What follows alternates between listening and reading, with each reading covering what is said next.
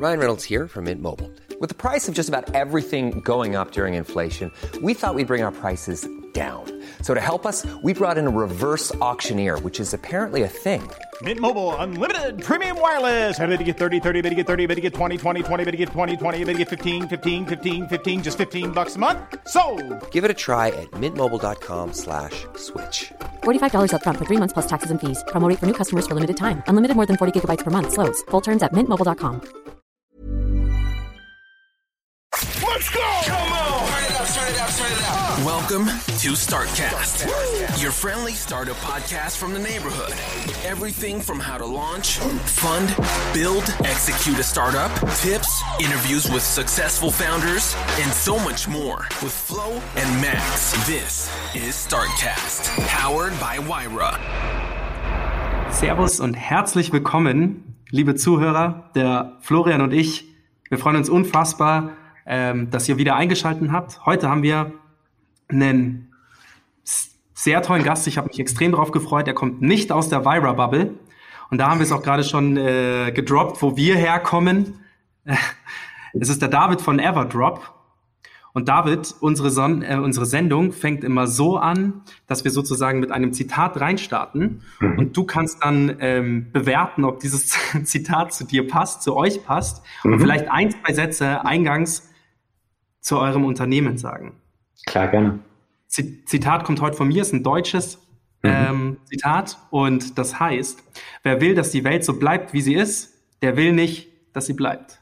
Hm, super gut. Ähm, das passt sehr, sehr gut zu uns. Also ich glaube, sowohl konzeptionell, äh, wie wir unsere Produkte ähm, ähm, versucht haben zu ähm, äh, definieren, aber auch wie wir als Organisation uns definieren. Also ich glaube, was die Welt braucht, ist Wandel. Also wir müssen, ich glaube, wenn du dir da anschaust, was gerade passiert, ich glaube, Global Warming ist eine der größten Bedrohungen der Menschheit. Ich glaube, jeder, der im Urlaub geht oder mal in die Natur geht, sieht, was wir mit der Vermüllung des Planeten anrichten. Das heißt, ähm, ähm, dass wir was ändern müssen, steht, glaube ich, da ähm, außer Frage. Ähm, bei uns in der Organisation ist es so, ähm, wir sind super schnell und super stark gewachsen. Und das, was wir jedem Mitarbeiter als Intro sagen, ist, das Einzige, was äh, gleich bleibt, ist, dass wir uns permanent verändern. Ja? Also das heißt, Teamstrukturen, Aufgabenbereiche, whatsoever, also nichts bleibt, wie es ist. So von daher kann ich das Zitat ähm, total unterstreichen und finde es richtig gut. Das, das, das freut mich sehr. Mhm. Gleich mit zwei Sachen vorweg. Du sagst, also einmal habe ich vor, ähm, ich bin großer Fan von Blinkist. Ich lese Mhm. unfassbar langsam, aber was ich ganz gut kann, ist ähm, konsumieren von auditiven Medien. Mhm. Ähm, habe mir deswegen Blinkist gehör, äh, geholt und da habe ich letztens ein, ein Blinking darüber, dass ähm, das Problem oder das größte Problem am Global, Global Warming, so wie du es auch nennst, ist Mhm. der Titel. Und zwar, Mhm. dass wir dass wir es sozusagen Global Wa- Warming oder halt glo globala, äh, globale Erwärmung nennen, Mhm. das viel zu positiv konnotiert ist und wir es eigentlich global, globale, wow, wow, Ich weiß, was du meinst. globale Katastrophe nennen müssten, Ja. damit die Leute verstehen, okay, da geht es um was, was viel Schlimmeres und es ist nicht eine Erwärmung, also nicht positiv Mhm. konnotiert. Weil Erwärmung heißt ja immer geil, Sommer und wir merken es ja auch. Ich habe letztens auch mit einem Freund von mir darüber geredet, er, kann, er hat gesagt, es kann doch nicht sein, wir sind jetzt im Februar, ich fahre mit einem T-Shirt zur Arbeit, Mhm. im Radl, so. Nicht in meinem voll aufgeheizten, also wahrscheinlich im voll aufgeheizten Mercedes. Nee, Mhm. nee ich fahre mit dem Radl in München zur Arbeit. So, wie, wie, wie geht das? Mhm. So. Also zu sagen, deswegen Global Warming ist für mich, seitdem höre ich da immer krass auf, wenn das, wenn jemand das, das dieses Wort benutzt Mhm. und denke immer so ein bisschen drüber nach und habe auch genau dieses, dieses Thema im Kopf. Und das zweite ist, was ich noch sagen wollte, ist, ihr sagt, Mhm. du sagst Organisation, du sagst nicht Firma. Mhm. Ist Ähm, gut. Das ist tatsächlich, äh, tatsächlich äh, war war das gar nicht so äh, intuitiv. Ich glaube, ich spiele oft mit den Wörtern, aber vielleicht Mhm. vom, zum, vom ersten ähm, gebe ich dir total recht. Also Global Warming würde ich, finde ich, finde ich, trifft ziemlich gut auf den Punkt, weil das Traurige ist ja, dass man es eigentlich ganz geil findet, dass man im Februar auf Mhm. einmal im T-Shirt rumfahren kann. Ja? Und dann, wenn man noch dazu denkt, okay, wir leben in Deutschland, viel Winter, viel Herbst, äh, also viele Regentage, das macht total Sinn, dass globale Erwärmung ähm, tatsächlich nach was klingt, wo man sich denkt, ja, wenn wir das vermeiden müssen, es macht Sinn, aber eigentlich wird es Deutschland ganz gut tun. Ähm, und dass es gar nicht ausreichend unterstreicht, wie schlimm die Konsequenzen davon global wären. Ja? Und ähm, dass wir die Probleme dann auch in Deutschland hätten. Das macht total Sinn. Ähm, Klimawandel, finde ich, ist auch ein ziemlich abstraktes Wort, ja, weil gerade in Deutschland mit vier Jahreszeiten und so weiter und so fort, ist ja alles immer permanent im Wandel. Ich glaube auch, wir bräuchten irgendwie sowas, so eine richtig katastrophale Beschreibung, damit die Leute vielleicht mal wach werden und merken, okay, das geht so nicht mehr weiter. Ja, also Klimasterben oder, wobei das kann man wahrscheinlich auch nicht genau sagen. Aber wir bräuchten definitiv ein dramatischeres Wort, um den, den, die Brenzlichkeit besser zu vermitteln. Und ja, mhm. Organisation, Firma, ähm, wir beschäftigen uns ganz viel ähm, mit so Sachen, wie schaffen wir es, einen Ort zu kreieren, den wir, also jetzt haben wir es sozusagen selbst in der Hand als, als Gründer. Ähm, und ähm, ich glaube, jedem geht es ja so, wenn er die Arbeit geht oder sowas, es gibt ja so wahnsinnig viele Sachen, wo man sich nur denkt, so, boah, wieso muss das sein? Ich spreche jetzt mal sowas an wie Hierarchien, ähm, Silos, ähm, starre Organisationseinheiten, Trägheit durch Gremien und Abstimmungsprozesse und so weiter und so fort. Und wir beschäftigen uns natürlich super viel damit, hey, wie kann man wie kann man eine gewisse, eine gewisse Kultur aufbauen, wie kann man eine gewisse Dynamik aufrechterhalten, wie kann man einen Ort kreieren, wo man so richtig, richtig gerne hingeht. Und wir haben gerade so ein Büro im Münchner Süden bezogen. Ähm, das ist so direkt in der Isar, mitten im Grün, ist CO2-neutral. Wir bauen gerade so einen riesen Fitness-Container da vorne hin, damit wir irgendwie im Sommer alle draußen gehen können. Haben einmal die Woche irgendwie mit der ganzen Mannschaft irgendwie so Isar-Running, springen jetzt sogar im Februar schon rein ins Wasser und sowas. Also versuchen tatsächlich zu überlegen, so, vielleicht, wie kommen wir aus, aus diesen ganzen klassischen Modellen raus? Wir haben eh einen Riesenhaufen von Leuten, die alle was verändern wollen, die alle Bock haben, irgendwie den Großteil ihrer aktiven Zeit für was Sinnvolles zu allokieren. So, und wie schaffen wir es irgendwie mit einem, keine Ahnung, zweimal die Woche ein veganer Koch vorbeikommt, ähm, geilen ähm, Programm in der Natur? Wie schaffen wir es irgendwie so, all diese Sachen zusammenzubringen, dass es dann am Schluss sich gar nicht wie Arbeit anfühlt, sondern irgendwie was wie was sehr Sinnstiftendes? So, und ähm, genau dafür sind wir angetreten und hoffen wir mal, dass es uns irgendwie gelingt. Ähm, aber bis jetzt fühlt es sich einfach mega an. Ja, deswegen, dafür, ja. dafür oder darüber sollten wir nachher noch ein bisschen mehr sprechen. Mhm. Super Sehr toll. Gerne. Aber ihr beiden haben wir schon gesagt, was ihr eigentlich macht. Ähm, ja, genau. Erzähl mir doch die erste Frage nochmal ganz kurz. Du hattest gemeint, das besprechen wir gerne gleich im, im, im Podcast. Ähm, ja. Was ist eure Story? Was habt ihr, was, was macht ihr? Was treibt euch um? Ähm, wieso gibt es das hier alles? Dass mal jemand genau, ich euch ins Interview. Nein, ich finde es super schön. 15 Folgen gedauert, dass uns mal jemand ja. fragt, was wir eigentlich machen. Danke, dass endlich auch mal uns jemand fragt. Wir haben auch Bedürfnisse. Ja, klar. Danke, äh, erzählt. Danke, David. Nee, wir, der Max und ich, wir kennen uns über die Vira. Mhm. Und Max, ich weiß nicht, ob du auf mich oder ich auf dich zugekommen bin. Mhm. Ähm, weil ich mir schon, als ich bei Vira angefangen habe, ich bin Anfang 2020 Geschäftsführer der Vira geworden, mhm. habe ich mir überlegt, ich möchte eigentlich ähm, einen Podcast in der Münchner Startup-Szene machen, wo sich wirklich sehr stark auf München Startup konzentriert, interessante Persönlichkeiten und ein bisschen plaudern. Also wir haben, mhm. wir haben ein sehr, äh, sehr konkretes Konstrukt, an das wir uns halten, an Fragen.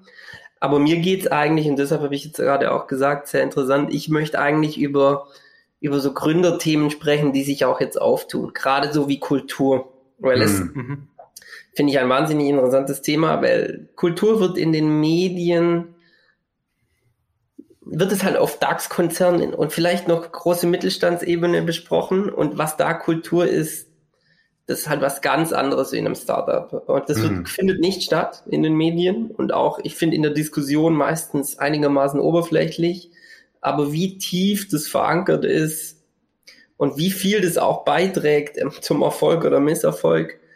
Ähm, so bin ich gestartet und so haben der Max und ich dann Anfang 2020 das angefangen.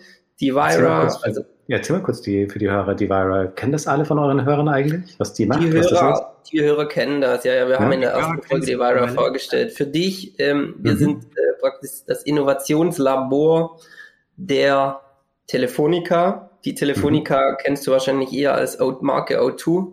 Mhm. Ähm, genau, und wir sind, und das ist, glaube ich, das Schöne, und ich sage das immer wieder gern, weil ich halte ähm, falsche Bescheidenheit für genauso falsch wie Angeberei. Wir sind der Mhm. erfolgreichste Corporate Accelerator in Deutschland Mhm. und wahrscheinlich in Europa. Und das macht Cool. mich glücklich, weil wir nicht nur POCs machen, wir pilotieren uns Mhm. nicht zu Tode, sondern 2020 beispielsweise haben wir drei Millionen Umsatz mit unseren Startups gemacht. Also wir fahren so ein Modell, dass die Telefonica Kunde der Startups wird, die Startups Lieferanten der Telefonica werden.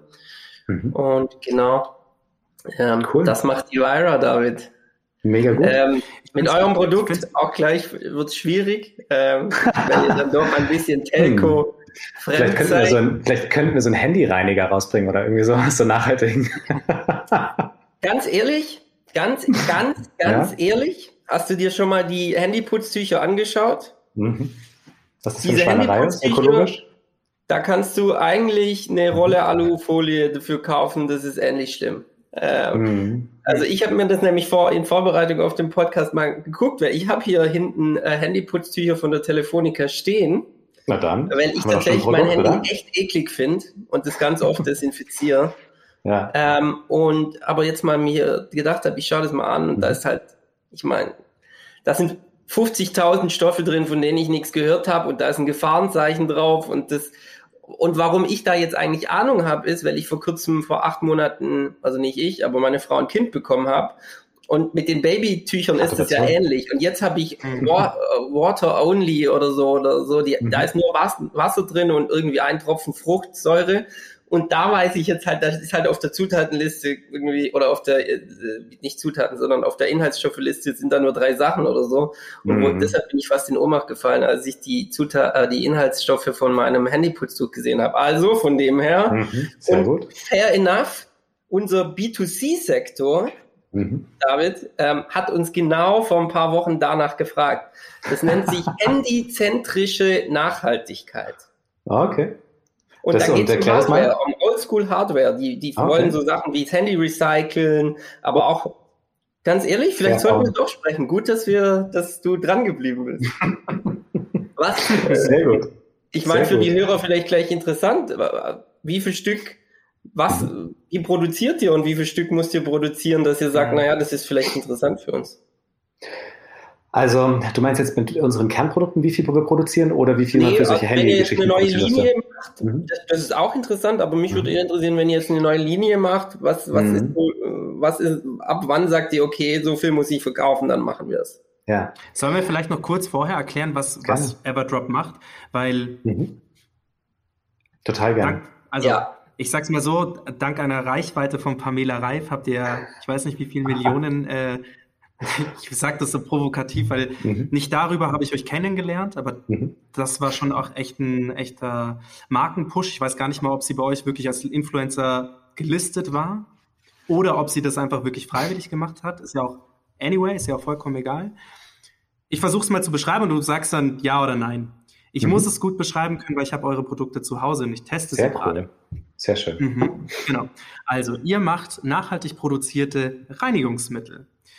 Nicht nur, der Reinigungsmittel, nicht nur die Reinigungsmittel sind nachhaltig produziert, sondern sie sind auch plastikfrei. Das bedeutet, auch das, was der Florian gerade sagt, toll, wenn man so ein nachhaltig produziertes Tuch hat. Es ist Mhm. trotzdem in meinem Plastik eingepackt. Eure genau.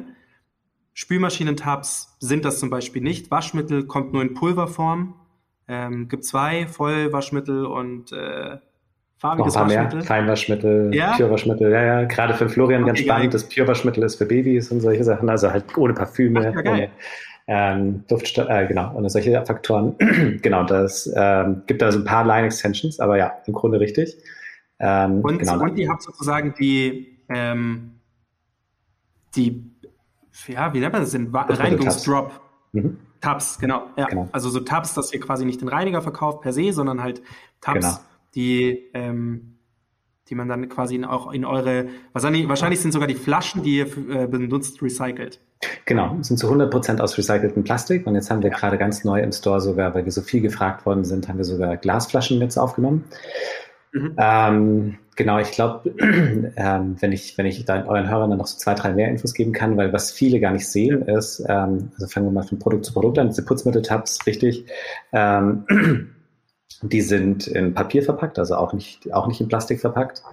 Ähm, man muss sich vorstellen, ein Flüssigreiniger, also ein Flüssigputzmittel, besteht zum Großteil aus Wasser. Ne? Das heißt, wenn du dir jetzt versuchst vorzustellen, was andere Firmen gerade machen, ist, sie füllen dann in ihren Werken Wasser in Plastikflaschen. Ähm, dann werden tonnenweise Wasser durchs Land transportiert, sodass wir diese Plastikflasche mit dem Reiniger kaufen, der, wie gesagt, zum Großteil aus Wasser bestellt, besteht. Und zu dem Zeitpunkt, wenn der dann leer ist und man ihn wegschmeißt, passiert eigentlich das Tragischste. Man schmeißt ein perfekt funktionierendes Produkt in den Müll. Ja, das heißt, der Flaschenkörper ist noch einwandfrei im mhm. Schluss. Den Sprühkopf könnte man jahrelang noch nutzen. So, und die Absurdität ist, man schmeißt so ein perfekt funktionierendes Produkt im Müll, um wieder Wasser in Plastik zu kaufen. So. Und ich glaube, also man, man sieht bei unseren Jobs ganz Mineralwasser aus Flaschen. Das ist unglaublich. Ja, und wenn man sich nur überlegt, so, das, was wir für ein Plastikproblem weltweit haben und äh, was da auch an CO2-Transportvolumen dahinter ist und Reifenabrieb, LKWs, Mikroplastikemitter und sowas. Also die, die Kette der, der, der, der Faktoren, die das zu einer der größten Ineffizienten schlechthin macht, ist, ist uferlos. So, das heißt also, ähm, genau, dann sind sie natürlich aber auch sehr nachhaltig produziert, das hast du auch richtig gesagt, also dass wir wirklich äh, versuchen, auch bei den Inhaltsstoffen darauf zu achten, dass das nicht so eine ellenlange Liste ist, die keiner entziffern kann, dass die Sachen biologisch abbaubar sind, keine Allergene beinhalten und so weiter und so fort. Beim Waschmittel ist es tatsächlich ähm, ein bisschen äh, ein bisschen komplizierter. Warum? Weil wir tatsächlich ein Technologieelement benutzen. Jetzt denkt man sich so, hä, was hat Technologie mit Waschmittel zu tun? Ähm, dazu muss man sich einmal kurz irgendwie ein bisschen damit auseinandersetzen, wie funktioniert Waschmittel eigentlich? Und was viele nicht wissen ist, Waschmittel ist der größte Chemieeintrag im Haushalt. Also es gibt nichts, womit du mehr Chemie ins Abwasser ballerst als mit deiner Waschmaschine. jeden, jedes Mal, jeden Tag, wenn du wäschst mit Familie, manchmal sogar mehrfach am Tag. So, und ähm, jetzt kann man sich das anschauen, okay, was gibt's da vielleicht für Ineffizienzen? Und es ist relativ einfach. Du brauchst zum Waschen von deiner Wäsche weiches Wasser. Und jetzt hat ihr in München ein Label. Das heißt, hier in München haben wir genauso wie im Großteil von Deutschland hartes Wasser. Deswegen ist ein Waschmittel noch eine Komponente dabei, das ist ein Wasserentärter. Jetzt ist aber das Waschmittel deutschlandweit standardisiert. Ne? Und ähm, folglich laut Dosieranleitung musst du bei hartem Wasser einfach mehr benutzen, weil du brauchst ja mehr Wasserentärter, um es weich zu machen. Was du aber auch erhöhst, ist die ganze waschaktive Chemie.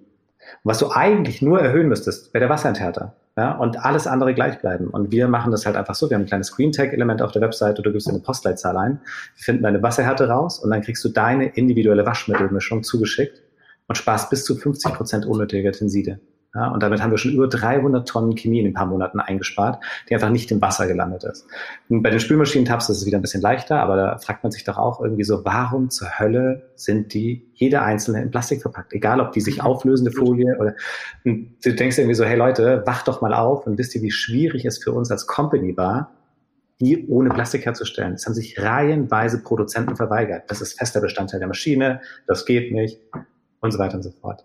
Und wir haben halt dann einfach gesagt, so, nee, das muss sich ändern. Jetzt haben wir, wir nennen sie Naked Tabs, eine ganz lustige Influencer-Kampagne, weil du es vorhin ausgesprochen hast, weil sich ganz viele Influencer ausgezogen haben mit so einem Protestschild vorne, besser nackt als in Plastik verpackt. Ja?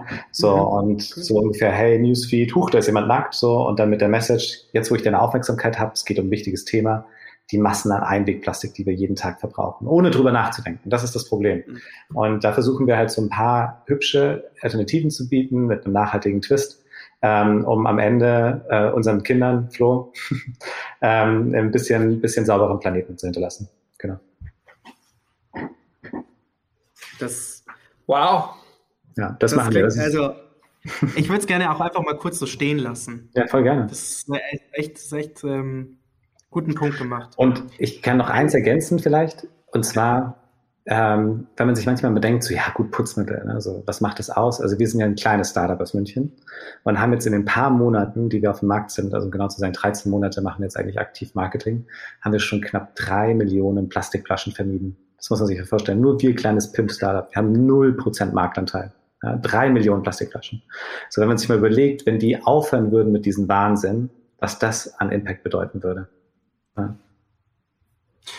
Gut, ich sag mal so, die Großen, ja. in Anführungsstrichen, die Großen ziehen ja, versuchen zumindest mh, mm, nachzuziehen. Ich glaube, ein großer Teil ist ja auch, sagen wir mal, ähm, nicht nur das, womit wir quasi waschen, sondern halt auch mit, was wir unsere Haare waschen zum Beispiel. Mm, total. ganz viele Produzenten haben ja sozusagen angefangen jetzt ähm, auch groß auf ihre Verpackungen zu, äh, zu schreiben, unsere Verpackung ist plastikfrei produziert. Da ist noch super viel Plastik im Produkt selbst ist, das ja direkt ins Wasser gelangt, oder? Wahnsinn. Ja, Im Waschmittel auch. schon so, wow, ich, ich kaufe ich kauf jetzt ein nachhaltiges Produkt, ich achte auf die Flasche, aber nicht auf die ist voller Mikroplastik. Die ja quasi beim Haarewaschen straight Ja. ins, ins, ins Wasser kommen. Ja. Ich habe da einen guten Film gesehen letztens, ähm, glaube ich, war, ein, war Arte, Blue Mhm. heißt der, wo es genau darum geht. Und das sozusagen Mikroplastik, also das, was wir ins Grundwasser spülen, Ja, direkt in unsere Nahrung gelangt und wir Ja. wiederum Mikroplastik essen. ja. Das heißt, unser Körper nimmt das auf. Und wenn es nicht aufhört, ich will jetzt nicht zu, zu viel. Jede Woche eine Kreditkarte. So, guten Appetit. Boah. ja. Es ist, Ja. es ist echt krass. Ja. Echt Ja, krass. genau. Ich wollte Also- eine Sache vorhin noch sagen. bitte. Entschuldigung, dass, dass, ähm, dass ich das noch, ist mir wichtig, weil Mhm. ihr über äh, Unternehmenskultur gesprochen habt. Und ich finde es krass, dass Deutschland da kein, kein Standard setzt. Hm. Den, den Unterne unter, Unternehmens, also das, was, wovon du vorher gesprochen hast, ich spreche jetzt gar nicht mal von Hierarchien, sondern ich spreche das, was ein Unternehmen dem Mitarbeiter bietet. Du Mhm. hast körperliche Betätigung, ähm, Gesunde Ernährung. Ernährung, gesunde Ernährung. Davon hast Jeden du Morgen gesprochen. machen wir eine Meditation fürs Team. Genau. Alles. Spannung. Zum Beispiel, ja. Alles dazu. Und wer es halt, wer bei uns in Deutschland den Standard setzt, sind die Amerikaner. Wenn man dann halt sagt, okay, wir gehen zu Google, weil die haben den ganzen Food Court und da kriege ich meinen Coffee for free und wir haben einen Basketball Court. Okay, aber warum schafft Deutschland da keine Standards zu setzen? Guter und ich finde das toll. Und das mein Punkt, um da meinen Punkt noch zu machen, bevor wir dann vielleicht auf die Key Facts eingehen, weil wir haben die Hälfte der Zeit, die wir heute Abend mit dir haben, leider schon verbraucht. Und ähm, mein Punkt ist da, dass ich mich echt frage, wieso, und ich finde es geil, dass Mhm. ihr da einen anderen, dass ihr auch da einen anderen Weg geht. Dass ihr auch das Vielen den Dank, ja. Mitarbeitern gebt, als Grundlage dafür, wie sie die Arbeit bestreiten. Als Ja. Motivationsgrundlage vielleicht auch. Ja. Ja. Leben, Lebens- und Motivationsgrundlage. Ja, ich kann vielleicht sogar noch eins ergänzen. Wir tun es ja auch zu einem gewissen Grad aus Selbstzweck, aus dem Selbstzweck heraus, weil ähm, gerade, also was ist sozusagen so, also wir haben krasse Endgegner, ne? So ich, die Procter Gamble, Unilever, Henkel, die dominieren diese Märkte, in denen wir aktiv sind. So, das heißt, ähm, die einzige Chance, die wir eigentlich haben, ist durch Kreativität und Effizienz irgendwie in einem Bereich, wo sie sich vielleicht nicht so hundertprozentig trittsicher fühlen, online und so weiter und so fort, einen, Ja. äh, einen Unterschied zu machen. So, das heißt, wir sind angewiesen auf diese wirklich wertvolle Ressource Mensch, die, die einfach, ähm, und meistens sind das genau die Leute, die sich in dem Bereich gut auskennen, die einfach hart umgarnt werden. Ja, so, und das heißt, also warum machen wir das natürlich auch? Zum einen, weil wir einfach selber Bock drauf haben, aber zum anderen auch, weil wir glauben, wenn du wirklich die Top-Talents willst, ja, die können sich ja aussuchen, wo sie arbeiten. Und, ähm, und ich glaube, genau aus dem Grund musst du ihnen halt was bieten, wo sie sagen so, ja, okay, vielleicht ist irgendwie, keine Ahnung, vielleicht zahlt mir Konzern XY das Doppelte. Ja. Aber ich verbringe den größten Teil meiner wachen Zeit in dieser Company und ich will, dass das eine fucking geile Zeit wird. Und ähm, vielleicht, also von daher, das ist sozusagen auch so ein bisschen die Hoffnung, die da natürlich mitschwingt oder auch das, was wir gerade sehen. Ähm, und ob das on the long term aufgeht, das, das werde ich dann vielleicht irgendwann mal berichten können. ähm, ich glaube aber durch diesen, durch diesen Effekt, den wir gerade erleben, ich glaube, da wird immer War of Talents beschrieben, also dass wirklich die richtig, richtig guten Leute richtig schwer zu kriegen sind wird es mehr oder weniger Standard. Ja? Das ist sozusagen der anspruchsvolle Arbeitnehmer. Während früher Ketten äh, äh, wirklich Schlangen standen äh, vor einem Vorstellungsgespräch und du dir als Unternehmer noch gemütlich zurücklegen konntest und die einen nach dem anderen vortanzen lassen konntest, musst du auf einmal sie umgarnen, musst sie bewerben und sowas. Und ich glaube, das bringt das alles natürlich mit sich. Und ähm, von daher ist das immer so, ich finde immer so, sozusagen zu einen tun wir es für uns, zum anderen tun wir es aber natürlich auch aus einem, aus einem Zweck für die Unternehmung. So, von daher ist es Mhm. gar nicht so philanthropisch, wie es manchmal klingt. Ja. Ja. Für, ich Aber glaube auch aber. fair. Bitte? Sorry, ja. ich finde es auch fair. Ich finde es auch fair. Ja. Ja, also ich glaube hier auch nochmal aus eigener Erfahrung. Du hast halt, wie du schön, so schön sagst, du hast äh, ein tolles Wort, krasse Endgegner. Ja. Und Sind die sie haben auch. halt Markt, die haben halt Marktanteil, den, den sie haben, einfach vom Namen, die sind in den Regalen gesetzt bei den Discountern und die haben Geld.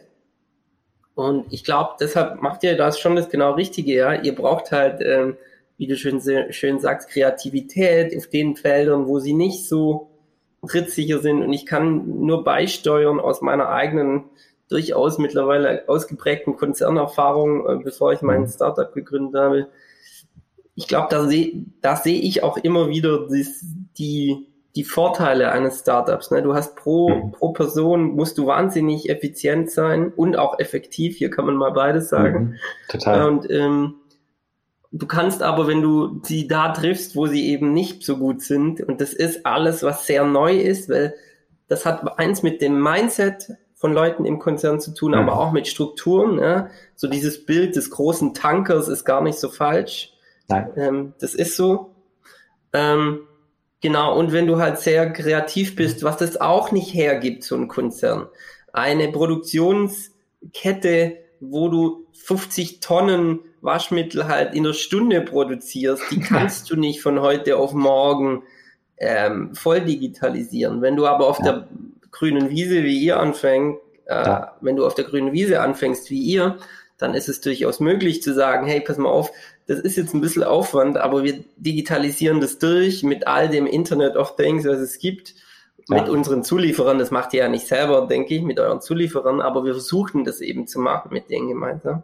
Ja. Und dann zahlt sich wahrscheinlich schon irgendwann aus, weil du eben die Stückkosten geringer hast, weil du flexibler bist, schneller reagieren kannst. Wenn ich die ganzen ähm, FMCG ähm, für die Zuhörer Fast Moving Consumer Goods. Das ist alles, was an den Endverbraucher konsumiert wird und schnell über die Theke oder schnell aus dem Regal genommen wird und Waschmittel gehört dazu, denke ich mal. Mhm. Ähm, dann, ähm, wenn ich die, wenn ich mir die überlege, die ganzen großen, die ich da gesehen habe, die können da nicht so schnell reagieren, die sind nicht so flexibel, habe ich ja alles gerade schon gesagt. Ne? Und da mhm. sehe ich euch, da sehe ich euch eben. Und das, deshalb schön, ja. Also ich wird's, wird's, wenn ich äh, nochmal gründen würde und bei euch wäre, oder in dem Bereich, hast du wahrscheinlich recht. Das ist schon ein mhm. sehr ähm, hartes Spiel, weil Super eben du Spiel. gegen Leute antrittst, die Milliarden, eigentlich ist es wie wenn du, äh, für die Zuhörer vielleicht wie wenn du jetzt morgen überlegen würdest, du machst eine Automobilfirma auf. Mhm. Das ist ähnliches Endgegnerniveau.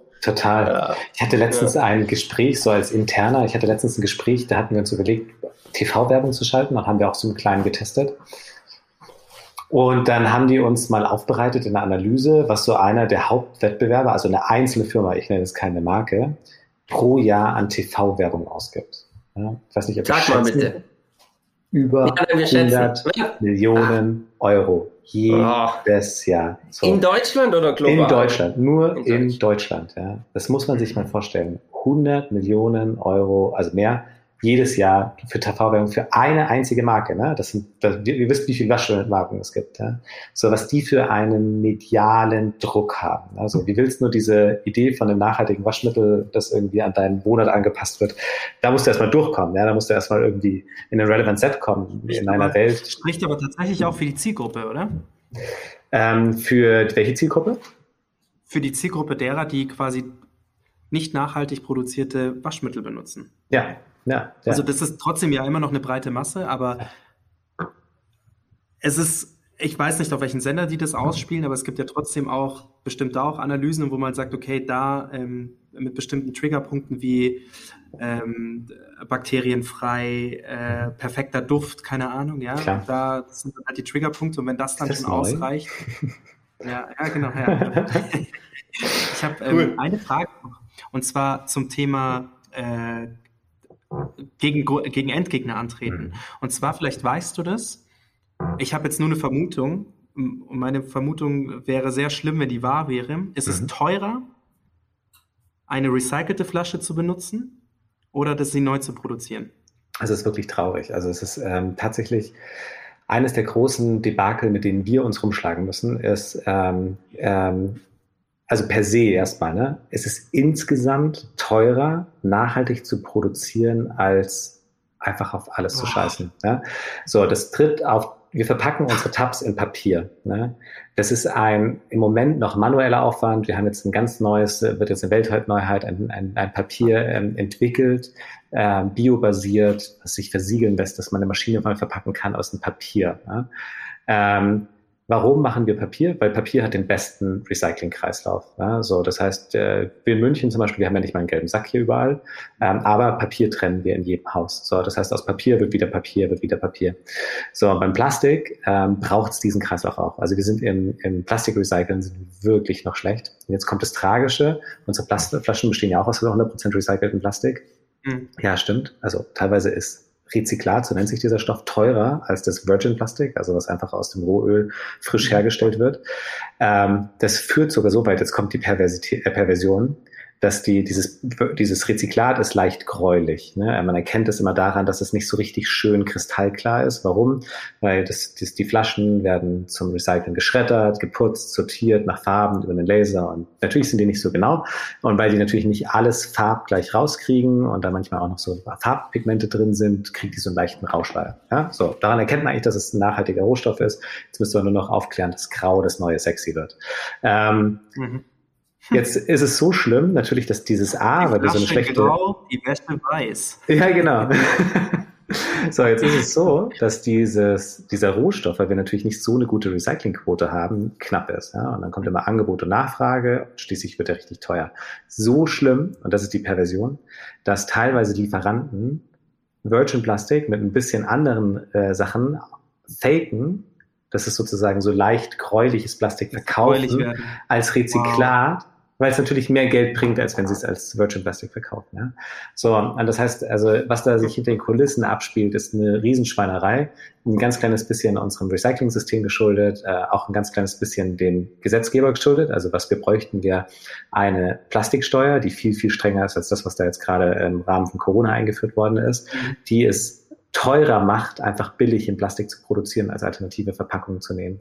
Ähm, oder die vielleicht irgendwie Leute äh, subventioniert, die Rezyklatware benutzen, ähm, um sozusagen die, Produkt die Verwendung von nachhaltigeren äh, Materialien zu, zu befördern. Und das ist, das ist das Problem, warum ähm, die meisten Startups im Nachhaltigkeitsbereich einfach in der Nische bleiben. Ja? Weil es ist einfach fucking teuer, teurer. Das heißt, du hast de facto weniger Marge und hast damit einen Wettbewerbsnachteil. Ja, das ist der Kampf, Absolut. der da hinten zu kämpfen wird. Mhm. Das ist die Kriegskasse, die du Ganz quasi genau. permanent ausgibst, um, also die dein Wachstum, ja. die dein Wachstum, die Welt theoretisch besser, nicht theoretisch, praktisch besser zu machen, ganz praktisch. Ganz genau. Und du, du gibst sie aus, um dein Produkt, ich meine, nicht nur ist die Verpackung teurer, sondern dein Produkt wird ja auch teurer sein. Ja. Weil ich schätze mal auch, dass Plastik ein Streckungsmittel oder Mikroplastik Streckungsmittel sind, wie zum Beispiel Dufte, Düfte, ja. Und das macht es günstiger. Ja. Und auch, also, also ihr seid, insgesamt ist euer Produkt ja. teurer, mhm.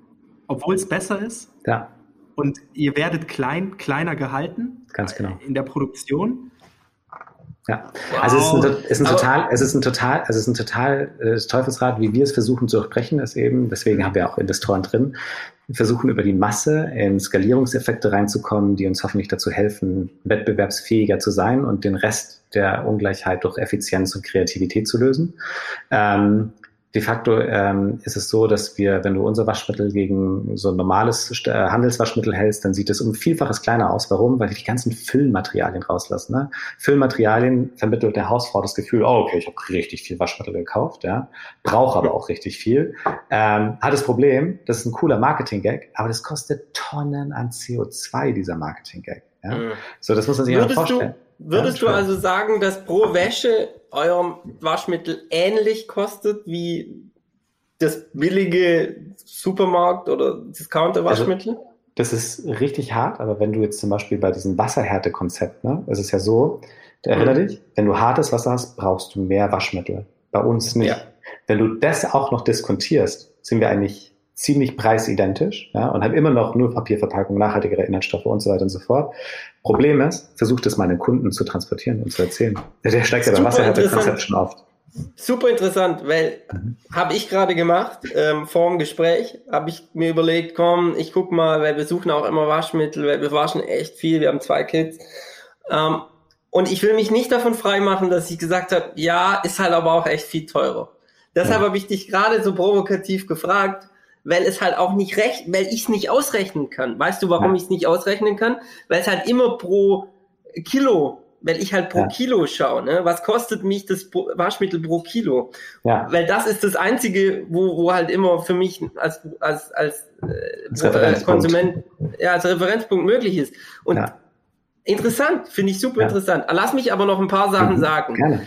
Also ich mache gerne, ihr zwei, ich mache gerne, ihr kennt mich, Gesetzgeber-Bashing und auch so, ähm, äh, aber bei diesem Thema, da habe ich mir mhm. vor langer Zeit mal wirklich viel Gedanken drüber gemacht und man kommt ja dann immer so rum, wer muss wo ansetzen und alle müssen irgendwo ansetzen. Aber man spricht sich selber gerne frei. Ja. Und wenn ich selber freisprechen sage, meine ich den Konsumenten. Absolut. Wir dürfen uns nicht freisprechen davon. Ne? Also, so dieses Jahr der Gesetzgeber muss, weiß ich nicht. Weiß ich nicht. War, warum? Der Gesetzgeber mhm. ist unser verlängerter Arm. Ja. Also der Bürger hat als verlängerten Arm, weil er irgendwie gut zusammenleben will, einen Gesetzgeber eingeführt. Aber ja. der Gesetzgeber kümmert sich um Basisthemen. Das ist meiner Meinung nach, das ist Meinung. Ja. Ähm, kümmert sich um Basisthemen, damit die zusammen, das Zusammenleben funktioniert.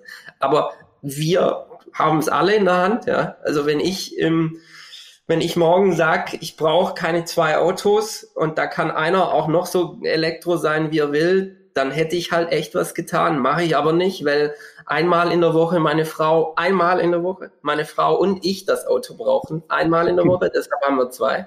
Sonst würde eins gehen, aber man braucht ja einmal in der Woche.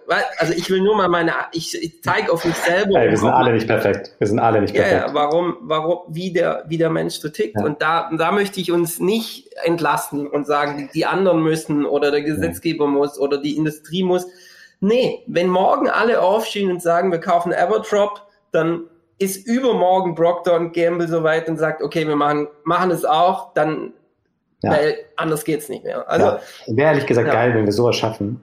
das wäre ein Company Goal, dass sich alle Großen umorientieren und äh, klar, wäre schlecht für die Firma, aber wäre gut für den Planeten. Ähm, die, ähm, du hast es eigentlich ziemlich auf den Punkt äh, gebracht. Also ähm, so haben wir auch gestartet. Wir haben auch immer gesagt, so hey, der Gesetzgeber muss doch, der Gesetzgeber sagt immer, ja, die Firmen müssen, aber die Firmen sagen ja, die Konsumenten müssen es kaufen.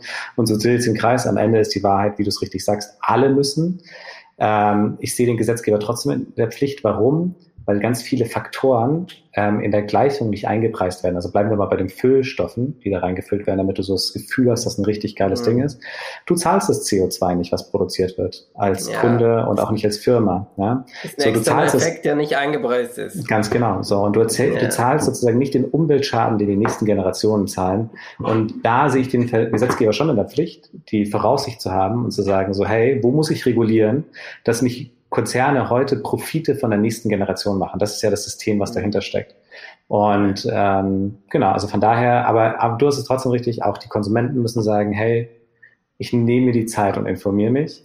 Ähm, oder ich gehe zu einer Marke, der ich vertraue und glaube, dass die es irgendwie bestmöglich nachhaltig macht und ich bin dafür bereit, vielleicht ein, zwei, drei Cent mehr pro Waschladung zu zahlen oder pro Putzmittel oder was auch immer. Beim Putzmittel-Tab ist es eigentlich, ich glaube, wahrscheinlich einer der Gründe, warum wir so durchgestartet sind, ist, weil den Tab gibt es bei uns im Abo auch schon ab ein Euro. Ja, und ähm, das ist halt auch noch faktisch günstiger als die durchschnittlichen Putzmittel, also jetzt wenn man Discounter weglässt. Und dann ist es wirklich so, hey, sieht schöner aus, ist günstiger und nachhaltiger. Komm, du kannst es mal zumindest probieren. Ja, also, ja. Und ähm, genau, also folglich ähm, ähm, hast du recht, wir sind, müssen uns alle an der eigenen Nase packen. Als ja, Unternehmer, als äh, Gründer, als Konsument und vielleicht auch die Politiker mal regelmäßig in den Arsch treten. Super. Max. Aber mit dem Satz, den, aber dem, mit dem Satz, den du gerade gebracht hast. Aber jetzt hat mich mein Headset hier gerade, äh, ich habe gerade einen Anruf bekommen. Das hat sich gerade disconnected. Ich hoffe, ihr könnt es gleich rausschneiden.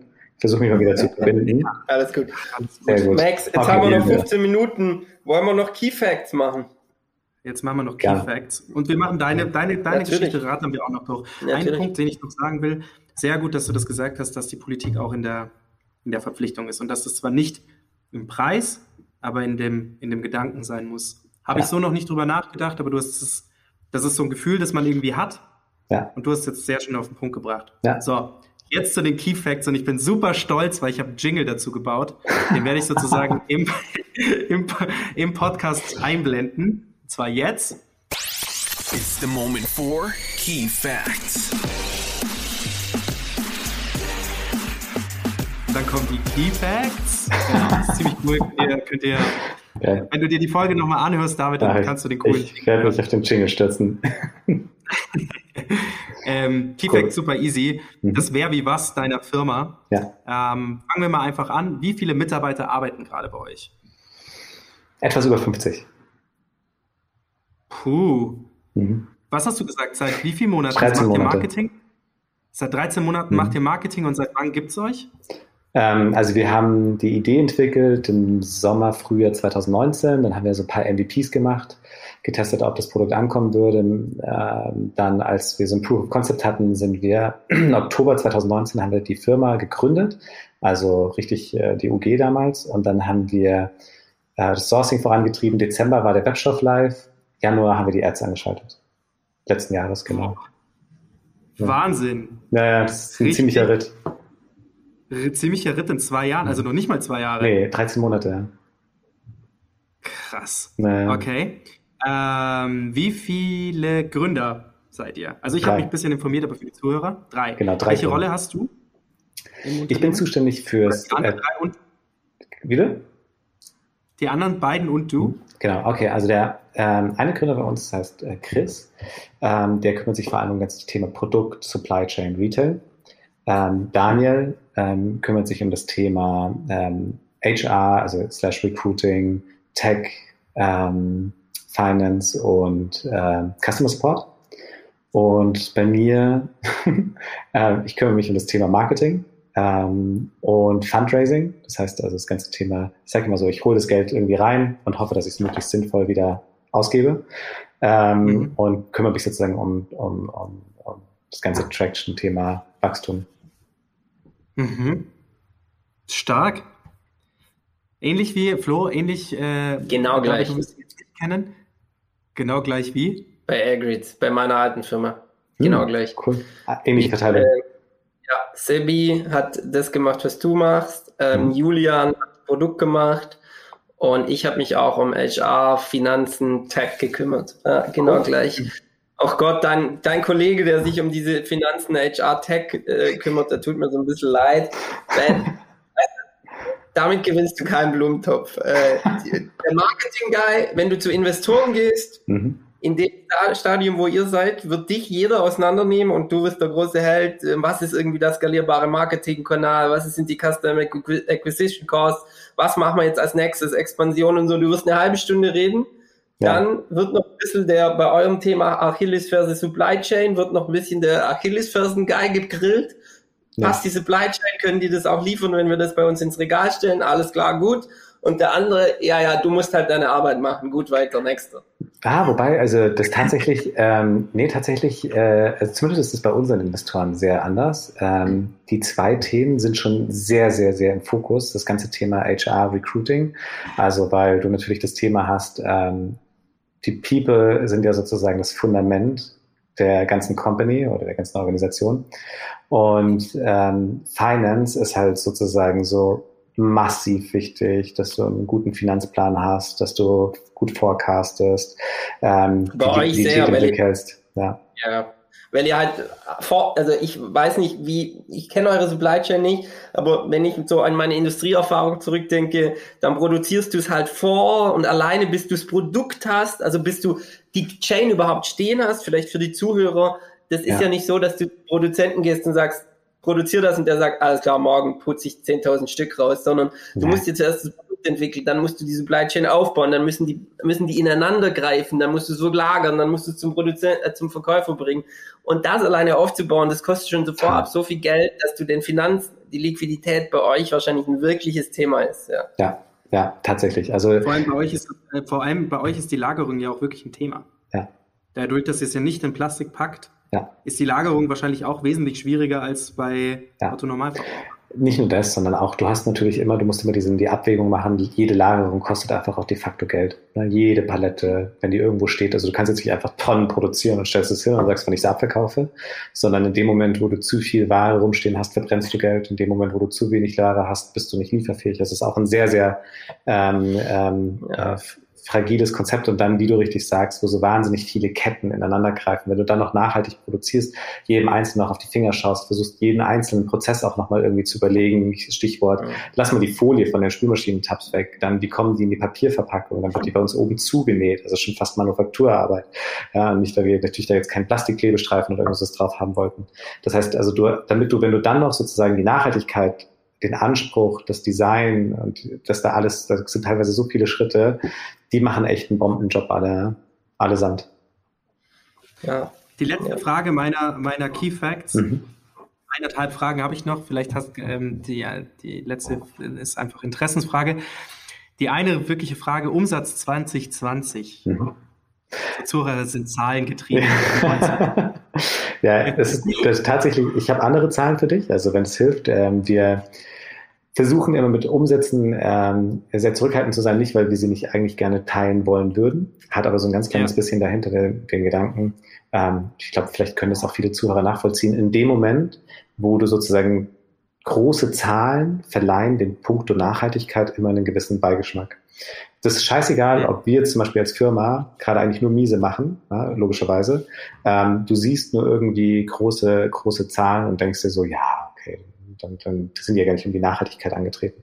Und dass das gar nicht stimmt und äh, dass ich diese Diskussion auch eigentlich total gerne führe, aber manchmal traurig bin, dass ich sie führen muss, dass ähm, die Wahrnehmung von vielen Konsumenten eigentlich ist, hey, ähm, wenn eine Firma groß ist, ist sie nicht mehr nachhaltig. Ja, wo, wo ist immer so eine ganz, nur wenn es so ein kleiner Manufakturbetrieb ist, dann ist es wirklich was Nachhaltiges.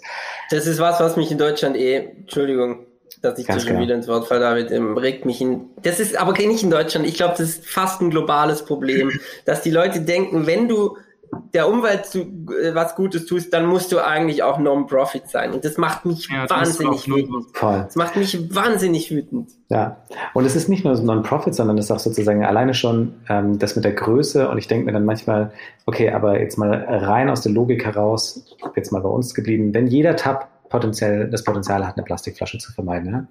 dann ist es doch eigentlich die Aufgabe aller Tab-Firmen da draußen, wie blöd zu verkaufen, um diese Irrsinn mit diesen Plastikflaschen, um den Wassertransport zu stoppen. Ja? Das ist ja eigentlich sozusagen dann Scale to save the planet. Ja? So, und das Problem ist, die zwei Sachen die vertragen sich nicht so gut, große Beträge vertragen sich nicht so gut. Da machen wir auch sehr, sehr viele Lernkurven, versuchen deswegen immer, also auch wenn wir ähm, Investoren präsentieren, die Charts sind immer, oben stehen nur unsere Impact-Zahlen. Die Business Numbers kommen nur drunter.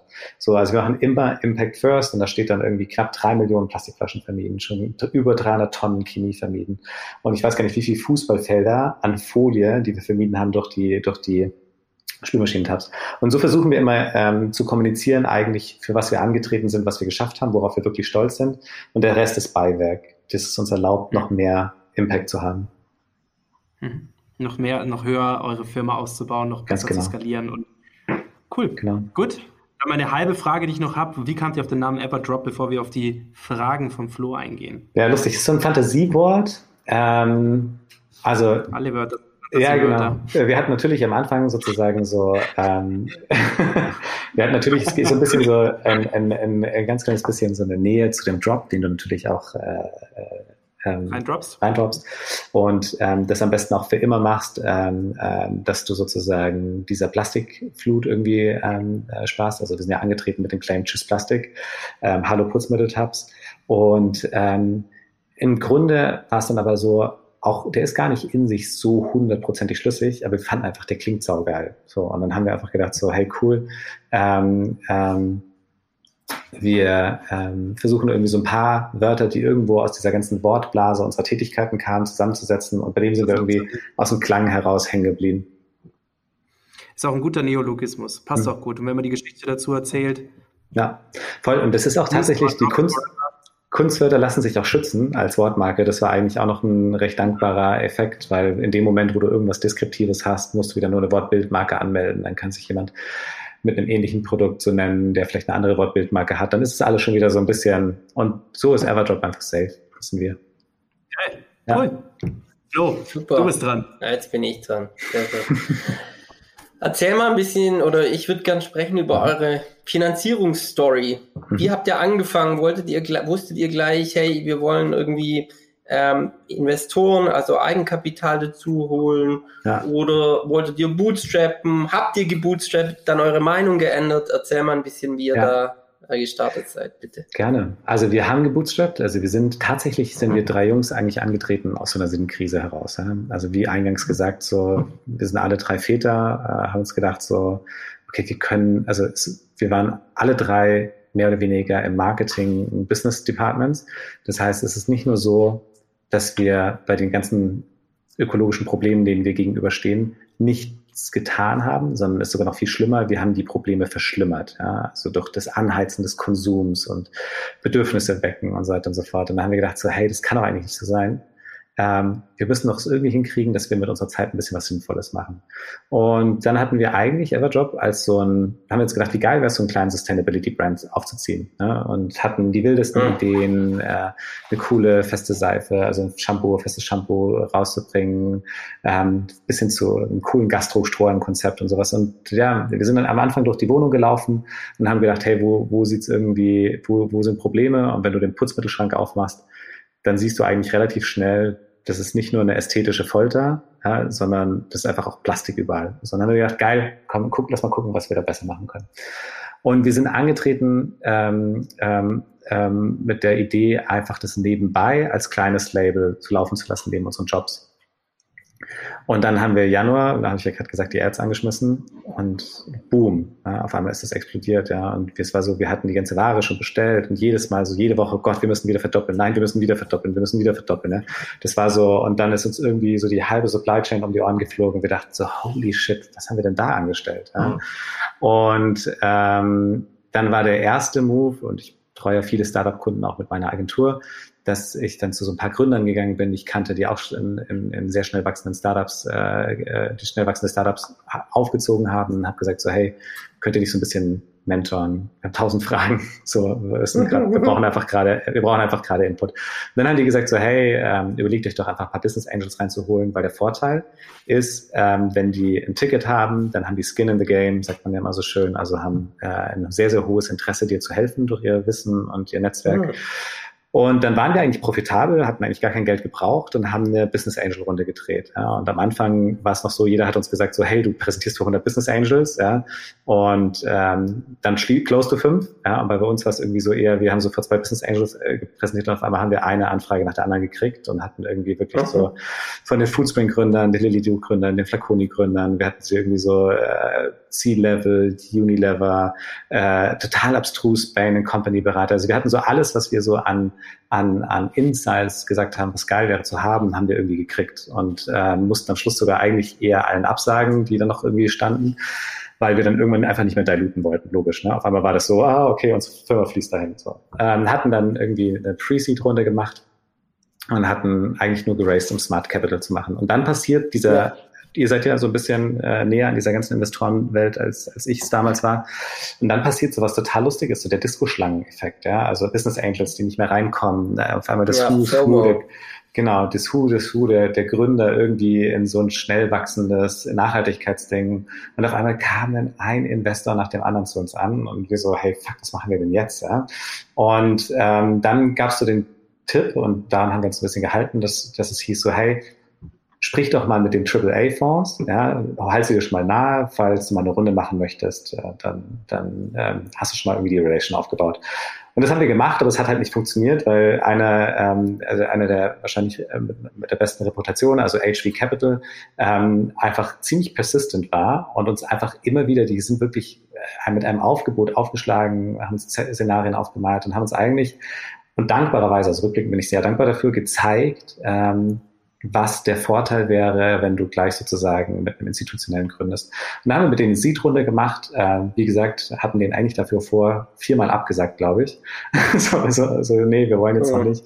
Ähm, und mit HV ging dasselbe Dilemma schon wieder los. Ja, so dann, dann auf einmal waren es halt dann nicht mehr die deutschen Fonds, die Schlange standen, sondern wir haben irgendwie von den Top AAA US Fonds und UK Fonds präsentiert und irgendwie so immer mit der Idee, so komm, die halten wir jetzt warm. Und die sind ja dann auch immer solche Schlawiner, kann man gar nicht anders sagen, so, oh yes, guys, we think you're ready for a Series A. Und wir so, no, no, we're not ready. Und so ging es die ganze Zeit hin und her. Und irgendwann war halt die Opportunität einfach so groß und dann natürlich auch das Fenster, wo man sagt, so, hey, lieber aus einer Stärke heraus raisen, dann kannst du extrem gründerfreundliche Terms definieren.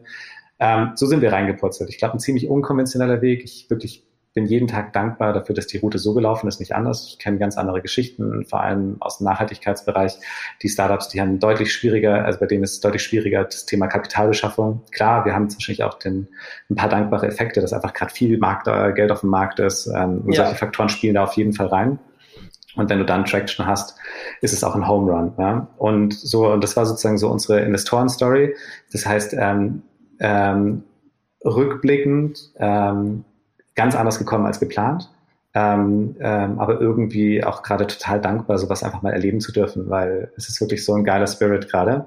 Und du konntest natürlich dann auf einmal deinen Leuten, die von der ersten Stunde dabei waren, ein richtiges Gehalt zahlen. Ja, ich meine, wie schön, ja. Die kamen natürlich alle am Anfang erstmal irgendwie so Praktis und irgendwie, hey klar, komm, wir bauen das mit dir auf und jeder zahlt sich. Wir haben uns bis Ende letzten Jahres gar nichts ausgezahlt, wir Gründer, ja, und gesagt haben, alles bleibt in der Company drin. Mach das mal als Familienvater, dass du so einfach so lange ohne Gehalt lebst. Ich ja. weiß, ja. So, und das heißt, also auf einmal kamen dann natürlich so ein paar Aspekte, wo wir dann rückblickend auch gesagt haben, hey, wie schön, wir können jetzt die Leute fair bezahlen, äh, wir können mhm. uns mal ein bisschen was ausbezahlen und sowas. Und ähm, genau, und so bin ich rückblickend auch über das ganze Netzwerk, das Know-how, das Knowledge, das Coaching, das Sparing und sowas echt froh, dass die Route so gelaufen ist, wie sie gelaufen ist.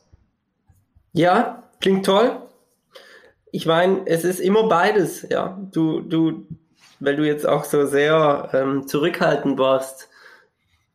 Es ist immer beides. Du brauchst Glück, ja, hm, habt ihr wahrscheinlich auch gehabt, aber du hast auch ein gutes Produkt gehabt und dann hast du halt FOMO kreiert, wie du es gesagt hast. Ne? Dann wollten die alle oh, dabei sein. ja, dann wollten die dabei sein, aber ja. die wollen auch nur dabei sein, wenn es was Gescheites ist. Ja, also ja. von dem her, wie ich schon sagte, beides. Und es ist, wie du sagst, es, es geht dann schnell, das äh, potentiert sich dann so hoch, weil die Fonds sprechen ja auch miteinander und äh, tauschen Leads aus und ja, ja. Glückwunsch. Ja, vielen Dank. Meine, also das, noch, ist, noch ist kein, noch ist der Glückwunsch zu früh. Ich sage immer auch meinem ganzen Team, Startups gibt es viele ja, und die meisten sind Sternschnuppen. Das heißt, die tauchen da irgendwo auf am Horizont, fliegen ja. mal vorbei, sieht geil aus und dann sind sie wieder weg. So die größte ja. Aufgabe steht eigentlich noch vor uns, ja, dass wir so einen festen Witzig, Platz dann, ja, dass wir so einen festen Platz da ich wollte gerade sagen, ich wollte gerade sagen, Geld einsammeln ist nicht alles, aber es, es, hilft halt extrem. Ne? Und dann mit dem Geld, dann kann man es halt dann äh, muss man es beweisen, aber dann kann man es halt auch beweisen, ja. weil ganz viele äh, Geschäftsmodelle funktionieren halt ohne initiales Geld gar nicht. Da kriegst du gar nicht die Chance, es zu beweisen. Und wie toll ja. ist es, dass jemand dir sagt, hey, ich glaube an dich, ich glaube an das Produkt, wir, wir machen das beruflich, wir kennen uns vielleicht auch ein bisschen aus ja. und wir glauben dran und wir geben euch Geld. Das ist doch auch immer eine schöne Sache, dass du es beweisen kannst. Und ganz Voll ehrlich, ähm, auch für, für alle, die zuhören, ist ja immer wichtig, weil wir auch so ein bisschen übers Gründen sprechen wollen. Mai, und dann kann es schief gehen, dann ist auch nichts kaputt. Ja, und dann äh, die Investoren sind alles Profis und äh, ähm, ja. es gibt auch immer Gründe, aber es ist auch schön, dass es überhaupt die Chance gibt. Ich habe, und dann höre ich auch auf, weil wir schon über der Zeit sind. Ich habe mal, ich, eins der prägenden Erlebnisse für mich war ganz am Anfang meines Studiums, als, als ich irgendwie da saß eine, eine Vorlesung vor der, vor der Prüfung und wir hatten einen super Prof, äh, Franz W. Wagner Steuern, eine mhm. Legende, äh, kennt man auch in der Steuerszene. Und der hat dann in seiner sehr trockenen Art zu uns gesagt, so erst die schon ganz nervös, seien Sie doch froh, dass Sie sich hier an so einer deutschen Universität dass sie sich dieser Herausforderung stellen dürfen, morgen hier diese Prüfung zu schreiben. Denn wenn sie die gut bestehen, dann ist doch ein weiterer Weg für ihren Erfolg und andere haben gar nicht die Möglichkeit, überhaupt auf eine Universität ja. zu gehen oder müssen dafür wahnsinnig viel Geld und Aufwand betreiben. Und so, das hat mich geprägt von der Einstellung zu solchen Sachen. Mhm. Genau. Okay. Hundertprozentig. Also kann ich gleich nochmal so einen Spiegel zu uns in, in die Company machen. Einer unserer Company Values ist Awareness. Also being aware of yourself and the planet ja. und ganz groß darunter eben das Thema Dankbarkeit. Weil ich meine, hey, wie geil, dass wir heute sprechen dürfen, wie geil, dass wir sowas machen dürfen, wie geil, wie du richtig sagst, ja. ne? so viele Sachen, die uns gar nicht bewusst sind, wenn man global mal vergleicht oder sowas, in was für einer prädestinierten Situation wir eigentlich gerade sind. Und deswegen auch so ein ganz kleines bisschen unsere Verantwortung eigentlich, die Zeit auch versuchen, ein bisschen äh, für was ja. Sinnvolles zu nutzen. Ja, total. Ja, kann ich nur jedem empfehlen. Ähm, Awareness oder Dankbarkeit. Wir machen jeden Abend am Abendtisch ähm, sagt jeder, für was er dankbar ist. Ach, wie schön. Das machen wir jetzt so ein halbes Jahr. Und unsere Kleinste ist acht Monate alt, die macht das noch nicht so richtig mit, aber unsere Große ist sieben und das hat mich und auch. Was die Cosima sagt. Bitte? Hätte mich jetzt schon interessiert, was die Cosima sagt. Ja, äh, äh, da, da, da, sagt sie wahrscheinlich. Ja, perfekt, dann ist sie für dich dankbar. Ja. äh, nein, aber was ich sagen will, ist, es hat uns wahnsinnig verändert. Also mich hat es mhm. wahnsinnig verändert, weil es wahnsinnig einem vor Augen führt, wie viel man hat. Ich sage halt jeden Abend, ich hatte drei geile Mahlzeiten, ähm, ich habe irgendwie eine Familie, ich bin gesund und das ist alles normal im Hinterkopf. Aber wenn du es jeden Abend auch mhm. überlegen musst, was sage ich jetzt, dann fällt dir das auf. Ich war spazieren heute, ich hatte Urlaub, ich weiß es jetzt, weil ich es mhm. vorher wieder gesagt habe. Ähm, es gab irgendwie ähm, heute Abend einen Kabeljau-Fischauflauf. Yay, da freut man sich Mega. über die Kleinigkeiten. Und ähm, deshalb ähm, toll. Das ist also total also, toll. Das versuche ich gleich mal, äh, wenn ich äh, als Inspiration gleich mal das mitnehmen kann. Das versuche ich hier auch mal einzuführen bei uns. Ja, das ist echt super wirklich, toll. David, das ist wirklich super. Wir fangen einfach, wir haben, Carol, meine Partnerin hat das eingeführt und die macht das auch immer so gut, weil wir, wir haben es gar nicht so, wir haben es gar nicht announced, weißt du, jetzt, mhm. ab jetzt sagt man immer, für was wir dankbar sind, sondern die Carol hat irgendwann angefangen, heute bin ich dankbar für das und dann habe ich weitergemacht Süß. und die Kleinen, die weißt ja, wie die sind, dann, mhm. dann sagen die auch. Und, und, und, das ist, ja, das ist echt toll und vor allem unsere Kleine hat es positiv verändert, weil das, mhm, ähm, das weil das ihr halt zeigt, was, was ist, was ist alles, was sie alles hat. Weil, ja, und, und da kommen dann auch ganz tolle Gespräche zustande über, Leute, die jetzt vom Krieg fliehen und dass die das nicht haben und so und das äh, mit einer Siebenjährigen, wo du selber denkst, Hä, wo kommt das denn her? Aber das kommt halt aus dem Gedanken, weil sie realisiert, was sie hat. Ja, ja finde ich richtig, wahnsinnig richtig toll. toll. Also ja. du hattest ja vorhin gesagt, äh, du bist ja auch vor allem sehr auditiv unterwegs, ne?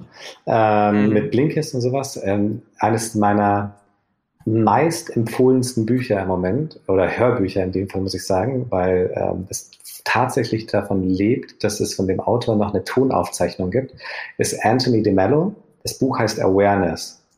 Und ähm, der ist, ich würde sagen, indischer Philosoph, Amerika aufgewachsen, Jesuitenpriester, und was der an Weisheiten von sich gibt, ist, also es ist so, also ich konsumiere wirklich richtig viel, aber es ist so gut, dass ich es mir jetzt gerade dreimal angehört habe. Also gerade zum dritten Mal und laufe immer rum wie so ein wandelndes äh, Zitatwerk, weil ich mir denke, du, und weißt du, was er dazu sagt? Also, und also Anthony de Mello Awareness, der ist leider, glaube ich, seit 1987 verstorben, aber es gibt, wie gesagt, diese Audioaufzeichnung von ihm, wo er in, in Seminaren dieses Buch eigentlich äh, erklärt. Brutal. Also lebt auch wirklich viel von seiner Art. Also wenn ihr Bock habt auf dem Weg zur Arbeit und sowas, also das gibt nochmal einen richtig, richtig interessanten Blick auf das Leben und auf alles. Also ähm, genau, ähm, highly recommendable. Super. Wow. Gerade in der Situation mit, mit kleinen Kindern ist das, ist gerade dieses ganze Awareness-Thema unfassbar. Also ja. meiner ist, mein Kind ist vier und der ist zu gleichermaßen für alle Dinge dankbar, wie er undankbar ist. Schön. ähm, aber das zu integrieren ist wichtig. Mhm. Und tatsächlich, Flo, das hat die Nora gemacht, meine Partnerin. Die macht das auch jeden Abend, wenn wir quasi, wir versuchen, das Handy nicht mehr mit ins Bett zu nehmen. Mhm. Sehr gut. Klingt so, klingt auf jeden Fall so, Sehr gut. so Nord, wie es sich auch am Anfang anfühlt. Also das ist wirklich so mhm. wie wenn man am Anfang so einen Teil von sich selbst ins andere Zimmer legt. Mittlerweile fühlt sich in der Früh an, schon wieder wie so, ähm, gab da auch diese ganz coole Sehr Reportage, Social, Social, aber auf Netflix gab es die, wo es quasi Network. darum ging, wann, genau, mhm. wo es darum ging, benutzt du dein Handy Ah, nee, vor, Social Dilemma heißt glaube ich.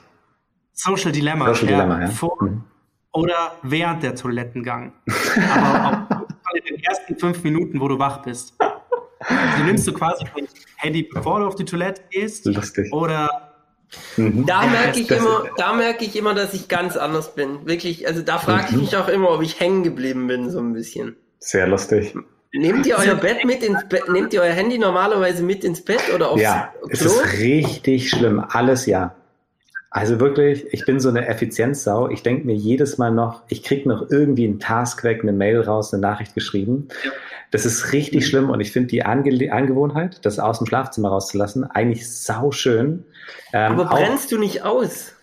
Ähm, ja, also sagen wir es mal so, ich bin, ähm, äh, wie soll ich sagen, ähm, Nee, also ich glaube, weiß es, ne? werden wir vielleicht in ein paar Jahren sehen, ob ich ausbrenne oder nicht. Aber ich mache das ehrlich gesagt sehr, sehr, sehr, sehr gerne.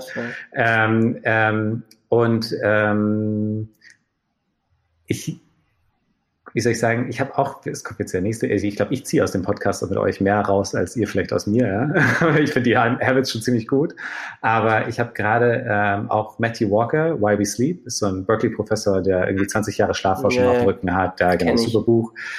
Und ähm, der hat mich auch nochmal sehr darauf aufmerksam gemacht, wie wichtig Schlaf ist. Ähm, und ähm, darauf achte ich zum Beispiel immens. Ne? Viel Sport, viel Schlaf, regelmäßig mhm. Meditation, das sind so und gesunde ja. Ernährung, das sind so meine Treiber. Aber wie leicht, und deswegen fand ich gerade diese Idee sehr appealing, das Handy aus dem Schlafzimmer verbannen, wie leicht du dir mal noch eine halbe Stunde wegknüpfst oder eine Dreiviertelstunde Schlaf wegknüpfst. Einfach weil du noch so, ich schreibe die Nachricht noch, ah Mist, ich, keine Ahnung, und ähm, äh, jetzt mache ich noch schnell den Kauf und äh, jetzt will ich noch die Nachricht also es ist eine gute Angewohnheit. Okay. Sehr gute Angewohnheit. Ja, dann lass mich noch einen letzten Wortbeitrag machen, weil dann bin ich fertig, weil wir schon über 20, 12 Minuten drüber sind. Ähm, nicht, weil es mhm. nicht interessant wäre, sondern weil ich so auch der Timekeeper bin. Mhm. Lass mich ein bisschen aus meiner Erfahrung erzählen. Mhm. Vielleicht nimmst du was mit, vielleicht nicht, vielleicht die Zuhörer auch. Cool. Ähm, wir haben, ich habe mein Startup 2000 ich glaube Ende 2015, wenn ich mich richtig erinnere, gegründet und bin Ende mhm. 2019 ausgestiegen. Wenn mhm. ich mich 16, 17, 18, 19, ja, das war ein bisschen mehr als vier Jahre. Es war länger. Ich war mhm. länger als vier Jahre dabei. Mm, mir, ich habe zwei Sachen mitgenommen. Ich fange mit den Conclusions an und erkläre dann warum. Ähm, negativer Stress macht ganz schnell,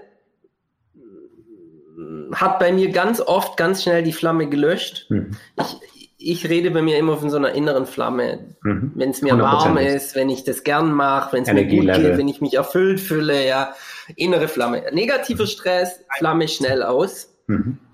Positiver Stress, dachte ich ganz lang geil, mhm. aber nach zweieinhalb Jahren hat auch bei mir irgendwann der positive Stress und zwar krasser und nachhaltiger die Flamme gelöscht als der mhm. negative. Weil du denkst, geht, geil. Mhm. Und ich erkenne mich so wieder, ich mache das ganz gerne. So, mhm. nochmal geil, nochmal so eine Aufgabe weg, nochmal mhm. für meinen Traum hier. Äh, es geht, es geht weiter, die Leute können arbeiten morgen, wenn sie ins Büro kommen. Geil. Ja. Macht ja auch Spaß. Und die brauchen mich, mein Wissen geben ja. Äh, die, die Bälle in der Luft halten, die Verbindungen herstellen, das macht er, wenn man, wenn man, ich bin jemand, der erschafft gerne. Das ist hm. meine, meine treibende Kraft, ist erschaffen. Du ja. könntest mich auch, ich bin ein absoluter Söldner, ne? wenn du mir sagst, ähm, erschaffe Autobahnen, dann, und, und nehmen wir an, ich, in zwei, drei Jahren ist mein Vira-Telco-Ding fertig und jemand sagt, mach Incubation oder mhm. Innovation bei Autobahnbauern, wenn es geil ist und ich da erschaffen kann, mache ich das. So, deshalb, mhm. äh, mein treibender Faktor ist Erschaffen. Ich mhm. sehe gerne Dinge so entstehen. Aber mhm.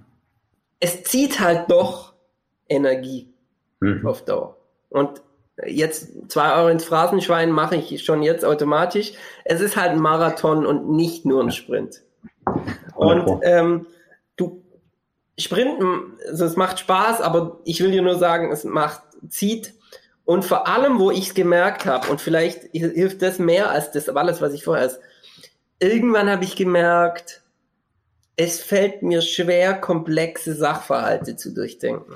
Mhm. Du startest ja, du startest ja in einem Startup mit ganz viel wie Markt und alles zusammen aber irgendwann verschwindest du im Rabbit Hole, wie die Engländer sagen, und du beantwortest eigentlich nur noch E-Mails, Stückchenwerk. Mhm. Ne? Mhm. So, hey, wollen wir da grün oder blau machen? Blau. Hey, ähm, ich habe hier vier Vorschläge vorbereitet, Chef.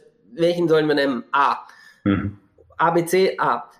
Und dein Gehirn so bam, bam, bam, Taktung, Taktung, Taktung und du machst es zwei Jahre und dann mhm. habe ich irgendwann, musste ich mal über was Kompliziertes nachdenken und ich habe gemerkt, mein Kopf ist so, ja. oh, ist so schwierig und da habe ich gemerkt, oh, jetzt hat sich was verändert, weil das war immer meine Stärke, Klar. komplexe Sachverhalte, ganz ruhig, linear, prozessual zu verdenken und mhm. da habe ich gemerkt, oh, auch positiver Stress ist nicht gut fürs Gehirn und seither und mhm. da lachen mich Leute aus, gell, wenn ich das auch meinen Freunden sage. Seither liege ich zum Beispiel, wenn ich merke, es ist so wieder, ich stehe in der Arbeit auf, laufe raus, setze mich eine halbe Stunde auf die Bank und gucke einfach nur in den Himmel und fantasiere und merke, wie mich das auflädt, aufräumt, wie auch in mhm. der Fantasie, das können nicht alle, aber ich kann gut einfach fantasieren, wie mich, manche müssen meditieren dazu, wie mich das aufräumt, wie mich das klar macht und wie es wieder vorstellen Flamme frei, die Flamme wieder anwirft. Und äh, nur für alle, die sich damit auch und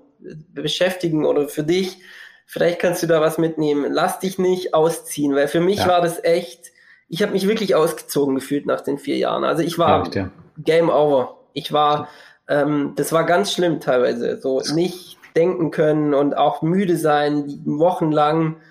Ähm, und hm. das war, obwohl es viel, viel positiver Stress war, nicht nur negative. Ja. Ähm, aber es war einfach zu, es war zu lange, zu hohes Adrenalin-Levels. Ja. Das ist vielleicht auch ein, ja. Das kann gut sein, ja. Also ich, ich kann, also ich kenne das Gefühl, also ich bin seit, ja, eigentlich schon seit über 20 Jahren gefühlt so im, im, im, im Hyper-Warp-Geschwindigkeit unterwegs. Also ich war immer jemand, der süchtig nach High Energy und High ähm, Dynamics war. Ähm, und hatte auch Phasen, wo genau das das Thema war. Ich habe deswegen dann irgendwann mal angefangen, alles nach Energie zu optimieren. Ja, das klingt jetzt total äh, äh, random, aber es sind so ein paar Sachen. Ich stelle mir morgens keinen Wecker. Also ich werde nicht mehr geweckt. Ähm, ich versuche regelmäßig zu meditieren. Ähm, ich ernähre mich, also ich versuche zu sagen so, kennt man so ein bisschen aus der Yogi-Welt, mein Körper, mein Tempel, versucht zu achten, was geht da für Ernährung rein. Ähm, ich glaube, ähm, ähm, das Thema Dankbarkeit, Achtsamkeit. Das sind ganz viele Sachen, so ich trinke keinen Alkohol oder sehr selten, weil das irgendwie sehr, sehr viel Energie raubt. Ähm, und ähm, die Hoffnung, die ich habe, und du hast total recht, ich glaube, wenn du nicht auf dich aufpasst, dann, ähm, dann betreibst du Raubbau und dann kommst du an den Punkt, und ich glaube, wir haben den, also ich habe den auch schon erlebt. Ähm, die Hoffnung ist, dass ich zumindest ein paar Grundzutaten gefunden habe, die mir diesen, dieses Ener diesen Energieritt erlauben. Ne? Ob das auf Dauer mhm. so gehen wird, das, das ist eine sehr, sehr gute Frage. Aber ich muss schon zugeben, das geht dir wahrscheinlich auch so, dieses High Energy Level, das ist auch so richtig, das ist ein richtiger Adrenalinrausch, ja, und das macht auch richtig geil. Spaß, ja. So, und bam, eine Sache nach dem anderen. Es müssen so ein paar Faktoren zusammenkommen, ja. genau wie du sagst. Wenn's, wenn du, wenn du merkst, wenn du es entstehen siehst, wenn ja. eine Sache nach dem anderen passiert.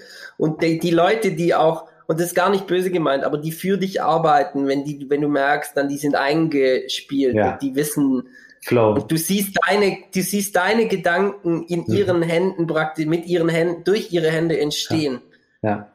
Und dann, und dann gibst du noch mal oben äh, praktisch Fuel rein mhm. und es geht nochmal. Ja. Unfassbares Gefühl. Und, Unfassbares Gefühl. und die letzte Sache, das macht ihr ja, glaube ich, beide. Ich glaube, worauf du wirklich achten musst, ist, dass du ausreichend Input im Kopf kriegst. Also ich glaube, in dem Moment, wo du, wie du gerade sagst, hey, du bist nur noch am Entscheiden, du bist nur noch am Geben, Geben, Geben, beginnt dieser Drain-out. Ja, so, und du, du, und ich glaube, der Körper und der Geist, du brauchst Input. Ja, und äh, ich glaube, die Menge an Büchern und Themen und für was ich mich alles interessiere, die ganze neue Wissenschaft über Psychedelics, über Meditation, über whatsoever Flow. Ich wollte gerade für, für eure Sendung mal das Thema Flow äh, Project und Flow Genome Projekt irgendwie äh, nach nahelegen. Das sind, äh, und denken wir mal sozusagen, solange du ähm, anreicherst und gleichzeitig aber auch gibst und da irgendwie versuchst, eine Balance zu halten. Ich hoffe, dass das, ähm, dass das den, den Motor Laufen lässt, weil so habe ich gerade richtig Freude dran. Aber ja, man muss immer aufpassen und immer sehr, sehr achtsam in sich hineinhören.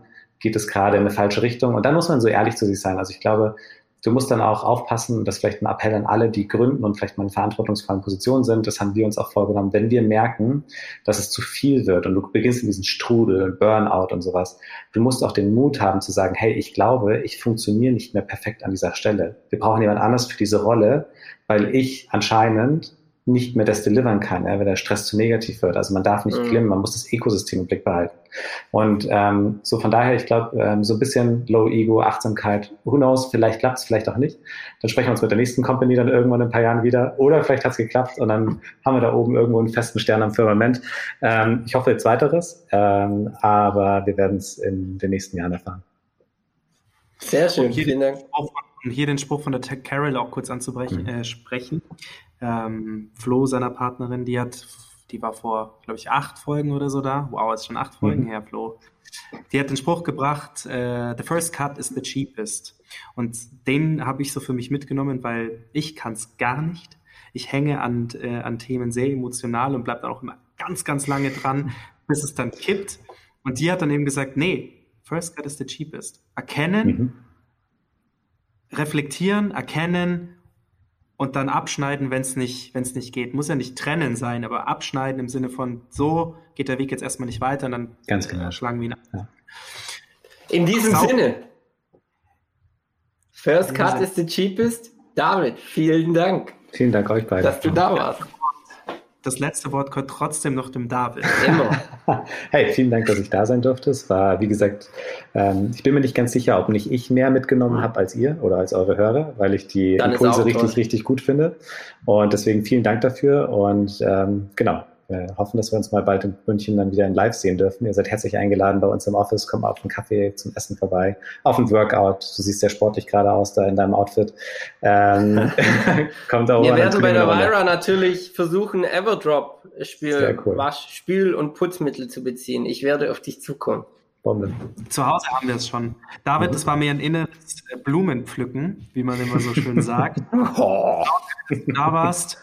Dito. Echt super gern nochmal da schön. haben. Ja, war schön. wir sehr gerne. David. Wir werden, wir werden Themenwochen einführen und auch über das Thema Achtsamkeit und Nachhaltigkeit nochmal sprechen. Und da würden wir dich gerne als Partner dabei haben. Sehr gerne. Vielen, vielen lieben Dank. In diesem Sinne, schönen Abend euch. Vielen, vielen Dank. Euch auch. Danke, ciao. Ciao. Like what you heard? Then spread the word and share it with your friends. This was Startcast, your friendly startup podcast from the neighborhood, powered by Wyra.